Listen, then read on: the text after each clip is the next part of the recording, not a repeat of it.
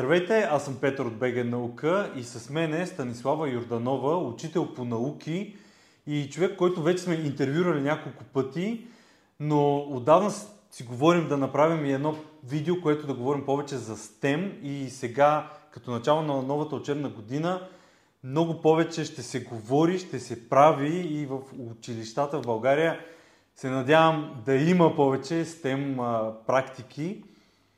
Здравей! Можеш ли да кажеш в кое училище е, какво точно преподаваш и малко вече за себе си? Да, здравей и благодаря ти за поканата отново. Както казах, казвам се Станислава Йорданова. Преподавам в частно училище Цар Симеон Велики, частна гимназия по природни науки и предприемачество Асен Йорданов на ученици от 4 до 12 клас по химия, физика и човекът и природата и съм класен ръководител на едни невероятни седмокласници. Ние сме си говорили, но все пак а, и в това видео да кажеш малко защо стана учител и защо по науки, какво ти е образованието? Да, а, всъщност аз не веднъж съм казвала, че да бъда учител винаги е било детската ми мечта. Много вярвам, че ако някой човек иска да допринесе за бъдещето на България, той трябва да помисли как да влезе в системата, как да помогне на децата да се развиват, да стават по-добри и да преследват мечтите си и да ги сбъдват. Та, наистина, може би от детската градина съм говорила, че искам да стана учител. В училище също. Защо точно по науки и конкретно по химия и физика? Аз много се запалих по науките в седми клас, защото винаги съм била любопитна, винаги съм била любознателна и съм се чудила защо стават някои неща, как се случват и допълнително, когато видях красивите експерименти в часовете по химия, знаех, че това е нещото, с което искам да се занимавам. Завърших в Пловдивски университет бакалавър химия, след това магистратура хранителна химия, тъй като това е нещо като моя страст. Много се интересувам от здравословния начин на живот и искам да предам това и на своите ученици, защото вярвам, че един човек трябва да е компетентен по това какво, какво поставя в храна да. в устата си, ако мога да. така да кажа, с какво се храни, как живеем, как да живеем здравословно.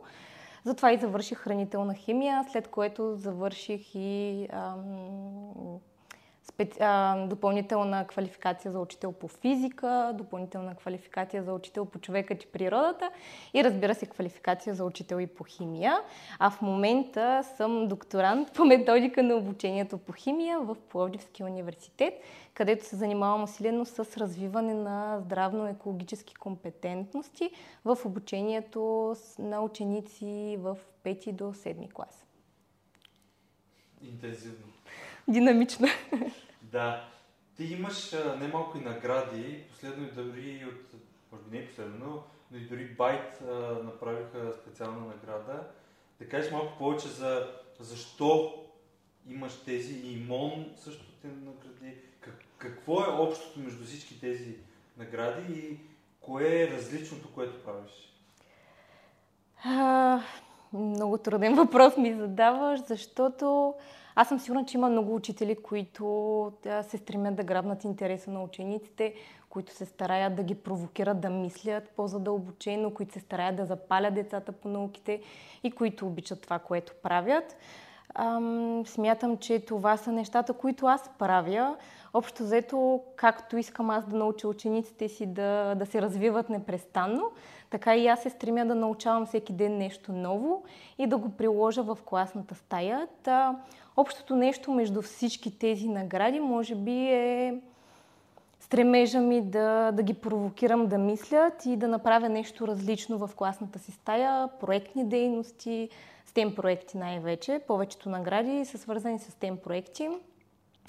И наистина да вложа сърце, душа и огромното си желание и мотивация в това, което правя ежедневно. Да, и точно ти спомена STEM проекта и следващия въпрос беше точно такъв. Какво първо е STEM? Защо трябва да е част от образователната система? И, а и после другите въпроси. Да, да. Защото много ще станат. Давай по един-два, че ще ги забравя. да, ами честно казано, за STEM се говори последните години много. Да. Даже малко стана е така, като кажем STEM, хората си представят, че правим едни плакати в училище и това е STEM. Първо, STEM, всички знаем какво означава самата абревиатура, че е науки, технологии, инженерство и математика.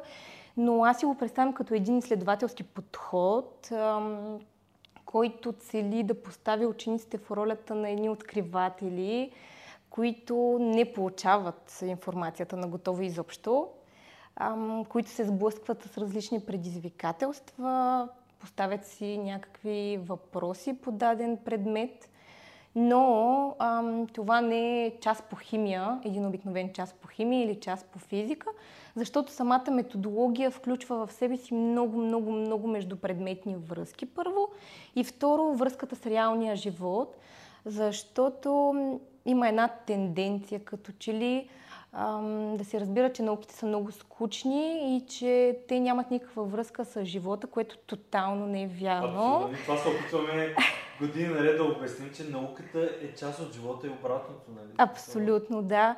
И е много важно да, да покажем на учениците, че това, че те имат част по химия и част по физика след това не означава, че тези науки нямат нищо общо помежду си и че нямат нищо общо с математиката или музиката или биологията или статистиката, географията да. и така нататък. И това е идеята на всичките проекти. Първо учениците да бъдат в центъра на класната стая и второ да покажем връзката с реалния живот и между предметите. А какви са подходите? Т.е. нещо специално правиш ли? Дай някакъв пример, което нещо си направила, кое нещо много се е харесало от учениците.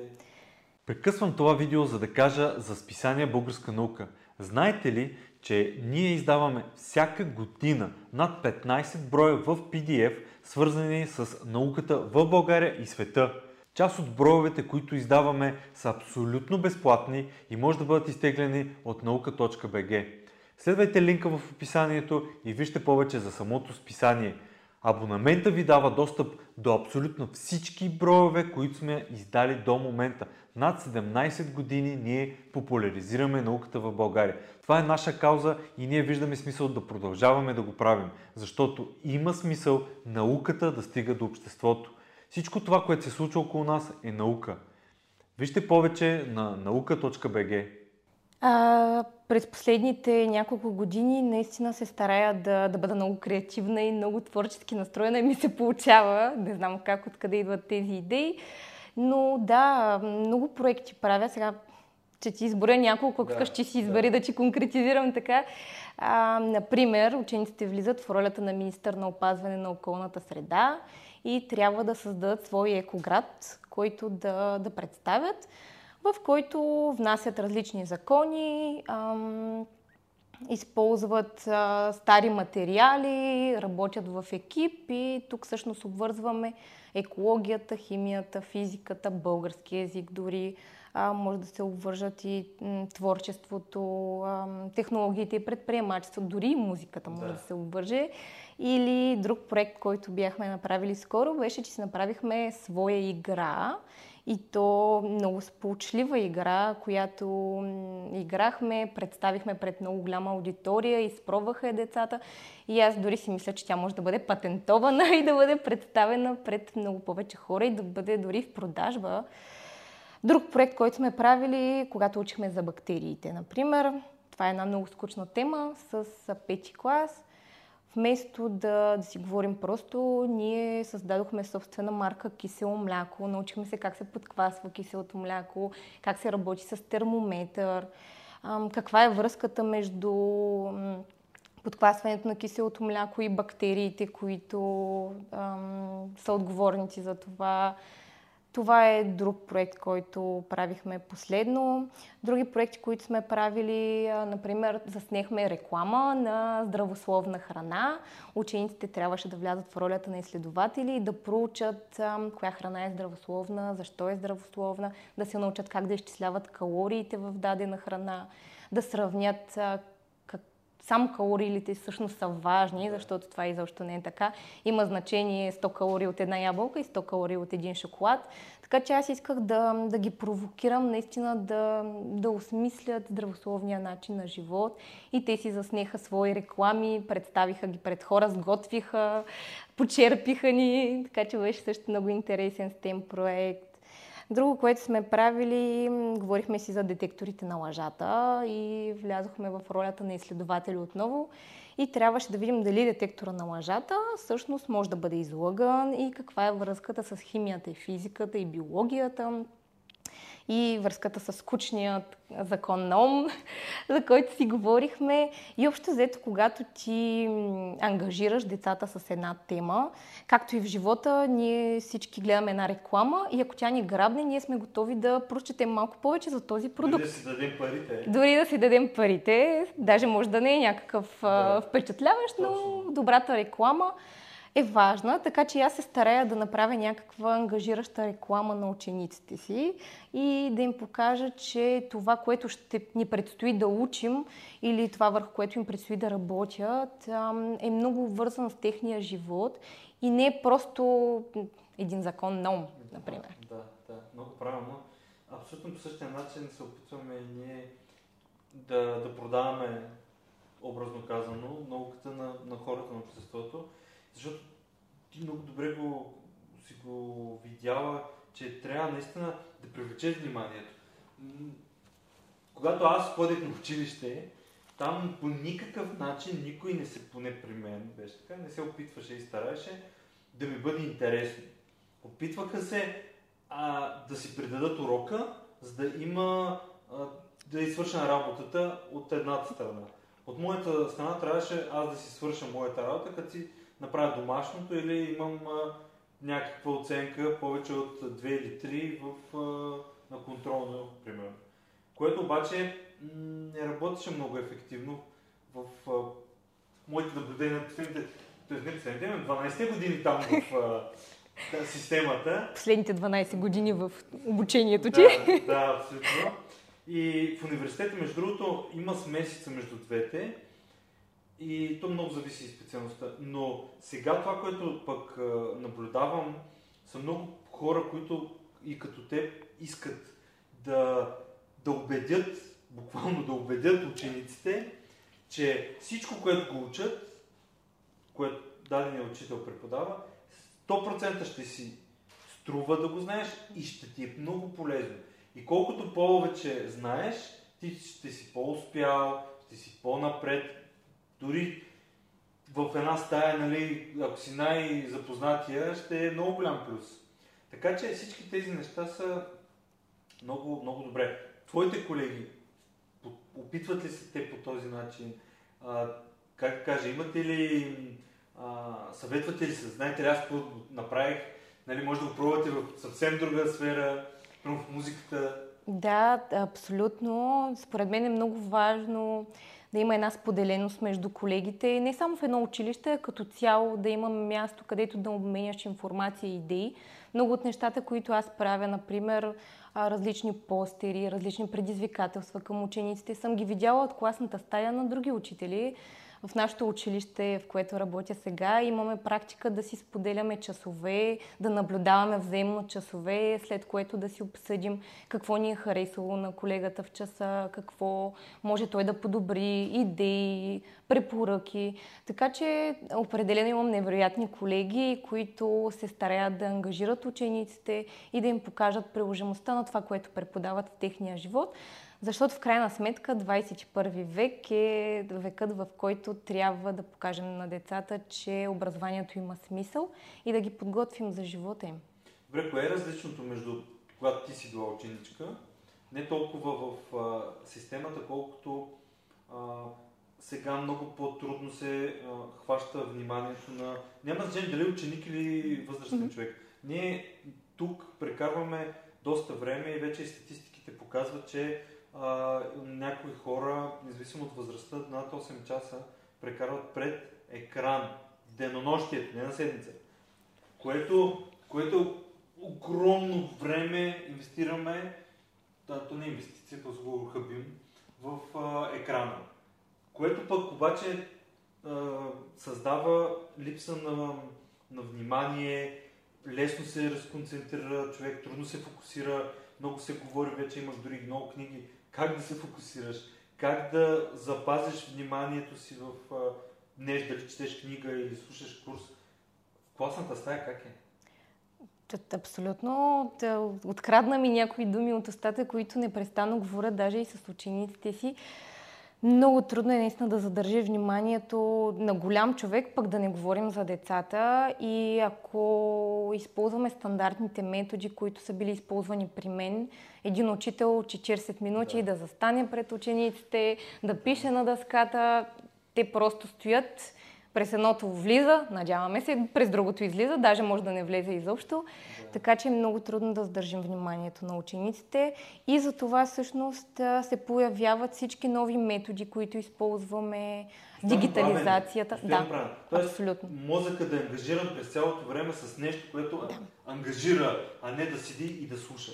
Това е разликата. Един колега ми беше казал, ако не дадеш задача и не намериш а, какво да правят учениците в твоя час, те определено ще си намерят какво да правят и това няма да ти хареса. Да. Така че първото нещо е задължително те да са ангажирани с нещо. Дори за минута да изтървеш вниманието на един ученик, а, има риск да го загубиш за целия час, така че наистина е най-важното нещо е те да бъдат ангажирани. И напротив, не е вярно това нещо, че в днешно време децата не се интересуват от а, много неща, които изучаваме. Просто наистина те са много различни от децата преди 30 години. И това, те не са виновни за това. Виновни са а, обкръжаващата ни среда. Те са свикнали да живеят по начин, по който имат постоянно достъп до телефон, постоянно достъп до а, лаптоп, до таблети, до различни устройства и всъщност те имат достъп до информация. И ако ние застанем и просто им кажем тази информация, какъв е смисъл от това нещо, след като те могат да я прочитат в интернет? Абсолютно, абсолютно. И другото, което аз наблюдаваме, а, бебета, бебета седят и телефона им е сложен пред очите и така се дава храна, така се общо взето привлича вниманието, за да не занимава родителя. И всичко това после няма как да, не отраз... да няма отражение, когато това бебе стане ученик.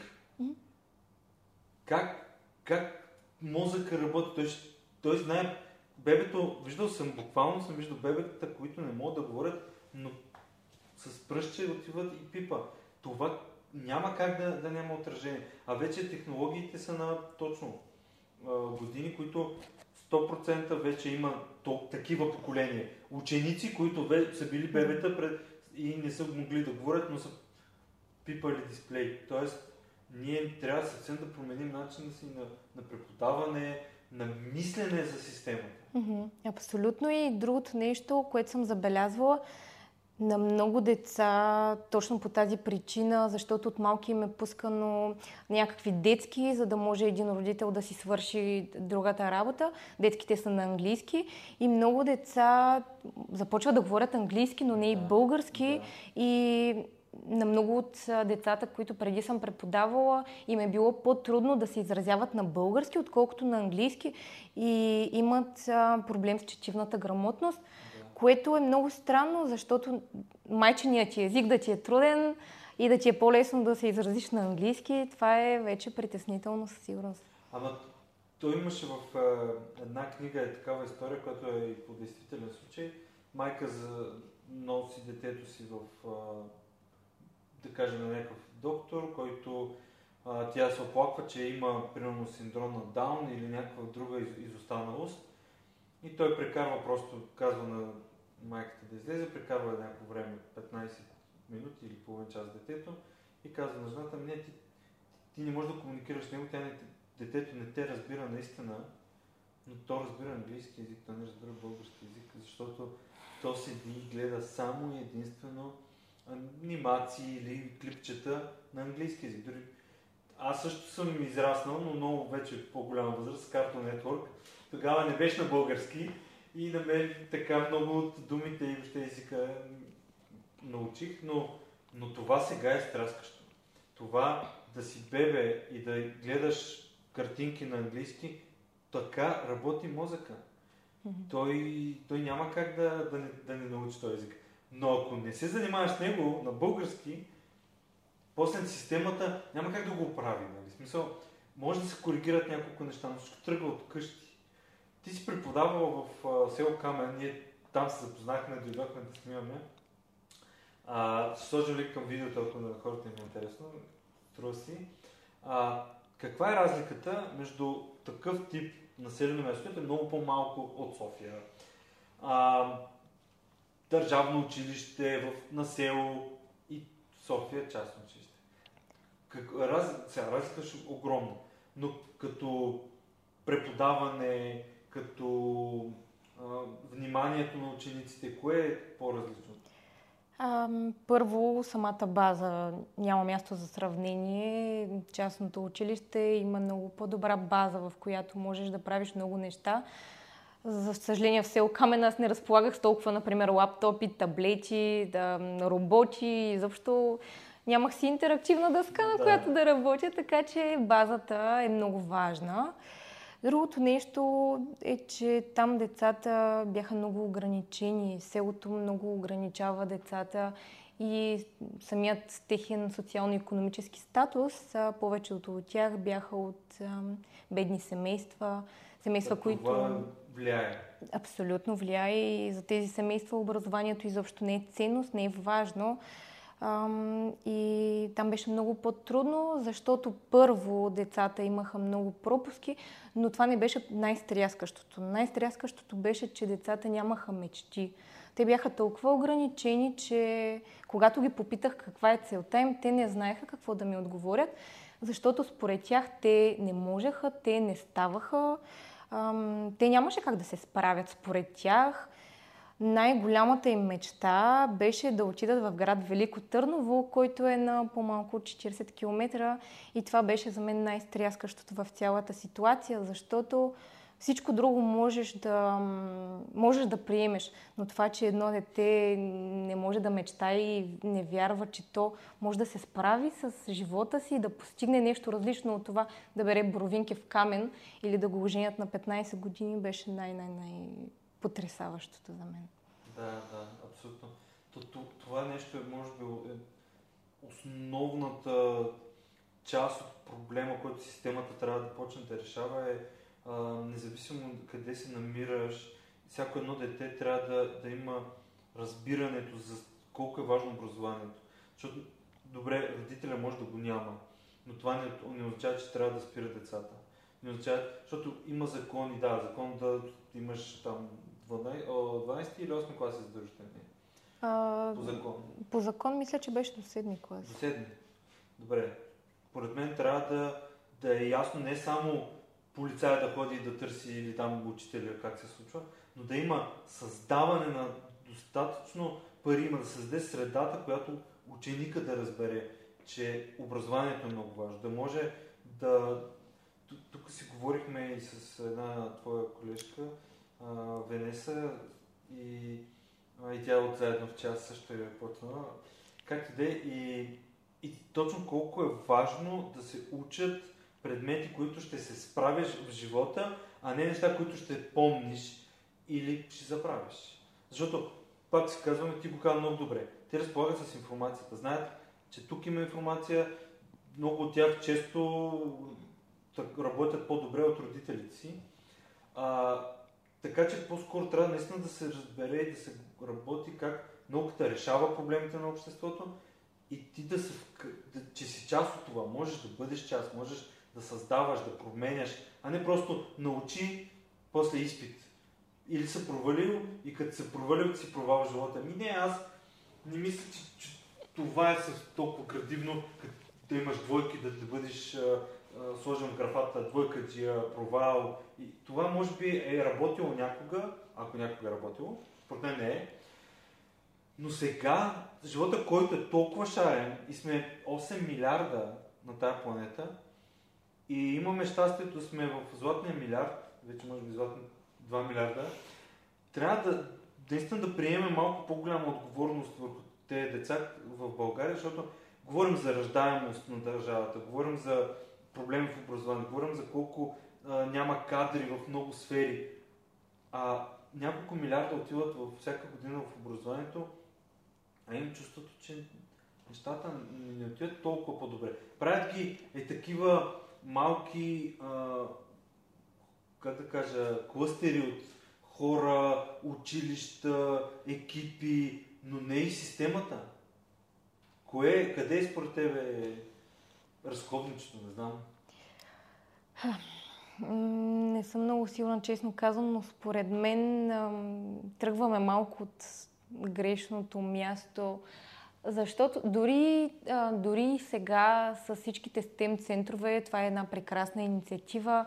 Аз много се радвам, защото самата аз, както казах, в Камен нямах базата, имах сега един микроскоп. Сега ще имат базата. Но дали учителите са готови за това? Дали всички знаят какво представлява STEM проектът. И ние не можем да виним един учител, който има 30 часа седмично и няма времето, в което той да изпланира един да. проект, защото за да изготвиш един проект, а, ти отнема много време, а, трябва да подготвиш материалите, да подготвиш себе си, а, да помислиш кое ще е най-смисленото за децата, да помислиш как ще го предоставиш на децата. И тук идва въпросът дали много от учителите са готови за това. Дали има достатъчен брой, всъщност има според мен, обучения по темата, но все пак не съм сигурна дали всички колеги са, са готови за, за това, което идва. Ами то, то направо дойде. Да. То направо си дойде и ще бъде много интересно следващата година-две. То, то няма как да няма време, което да се наместват нещата. И според мен точно това ще се случва, проба грешка, на някои места ще е по-големи грешки, други пък ще се получат. И, и, и за мен е много важно тези, които се получават, да, да има някакси а, ефект, който да, да се мултиплицират на повечето места. И да, да се показва добрите примери, да се показват повече. Ние ще опитваме, но, но ние го правим на мускули, никой нищо не ни финансира да го правим. Нали? А системата има много пари. Как, казах, милиарди са и това не са думи просто.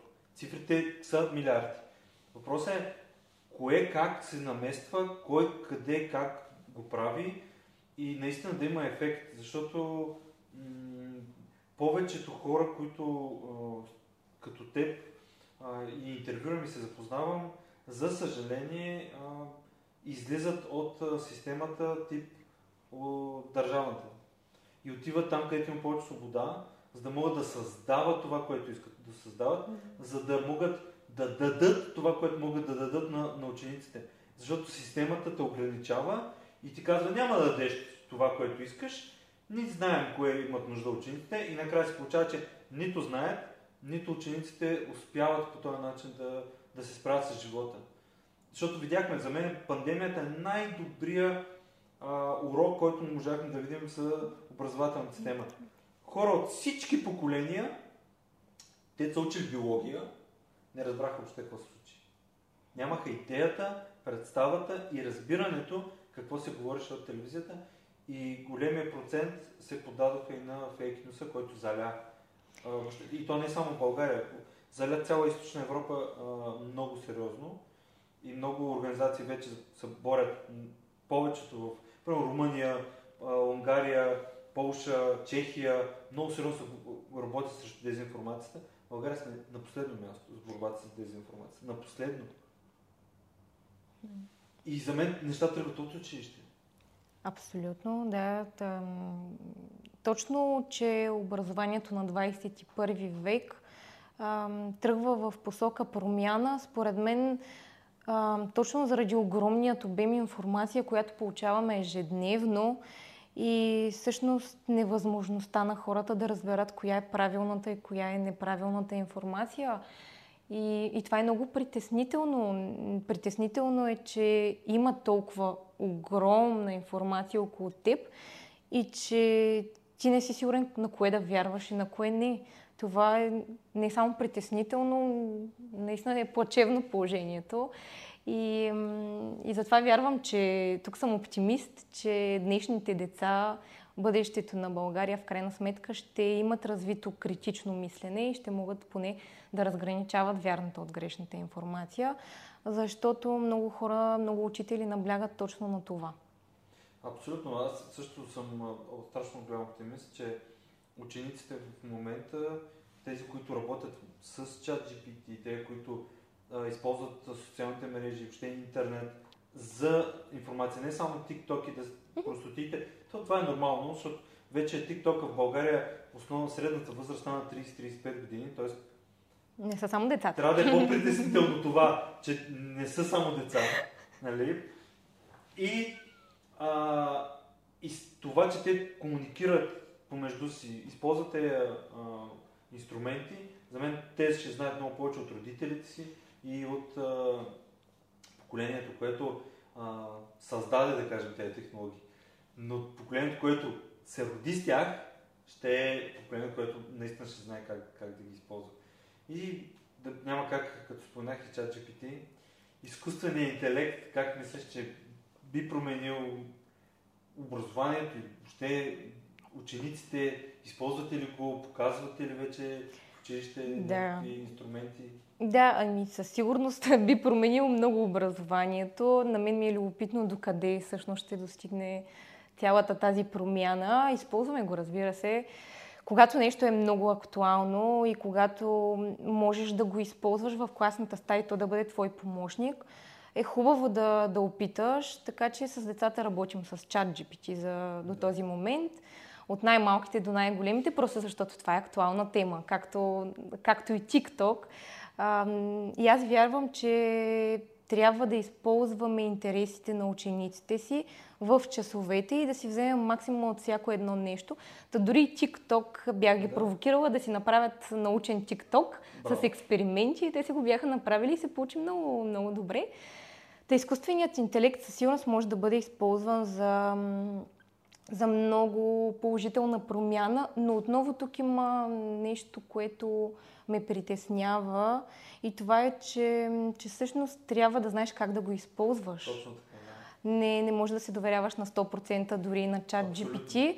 И това също ми помага да, да работя с учениците за развиването на критичното мислене и да подхождат ам, по-прецизно към всяка една информация, която получават, как да използват чат GPT, че не е достатъчно да напишеш какво е или какво си да получиш отговор, да, да. защото ам, знаят как работи чат GPT. Така че се радвам, че можем да използваме най-новите технологии, изкуственият интелект, но и да знаем как да го използваме, не просто да го използваме, защото е модерно и готино и да очакваме той да ни свърши всичко. Точно така, да. И това е похвално, наистина, защото аз вярвам, че м- това умение в времето ще се отблагодари страшно много, когато технологията завземе всичко и начина да, да знаеш как да го използваш, да знаеш как работи, ще помогне много бъдещите поколения и въобще. И сега ние трябва наистина да се учим как работят тези технологии, защото след а, две години, не след 5 или 10, буквално след две години, а що след 23-та, кога беше пандемията, е така ми на времето, след една-две години а, изкуствен интелект ще напредне толкова много, че буквално както ние сега снимаме с три камери, а, всичко ще се случва благодарение на изкуствен интелект. Те ще преценят коя камера да се включва. Те ще преценят кое как звука да се работи. Много уроци ще бъдат направени благодарение на ChatGPT. То в момента вече го има. А, ще помогне страшно много за ресърч и наука и така нататък, и така нататък, и така нататък. Тоест, ние вече сме там и, и трябва това е супер, че, че го правите в училище, защото има нужда. Какъв съвет би дал на учителите, които сега получават STEM кабинет и си казват, мале, това ми трябваше на главата, но, но пък могат много други неща да, да.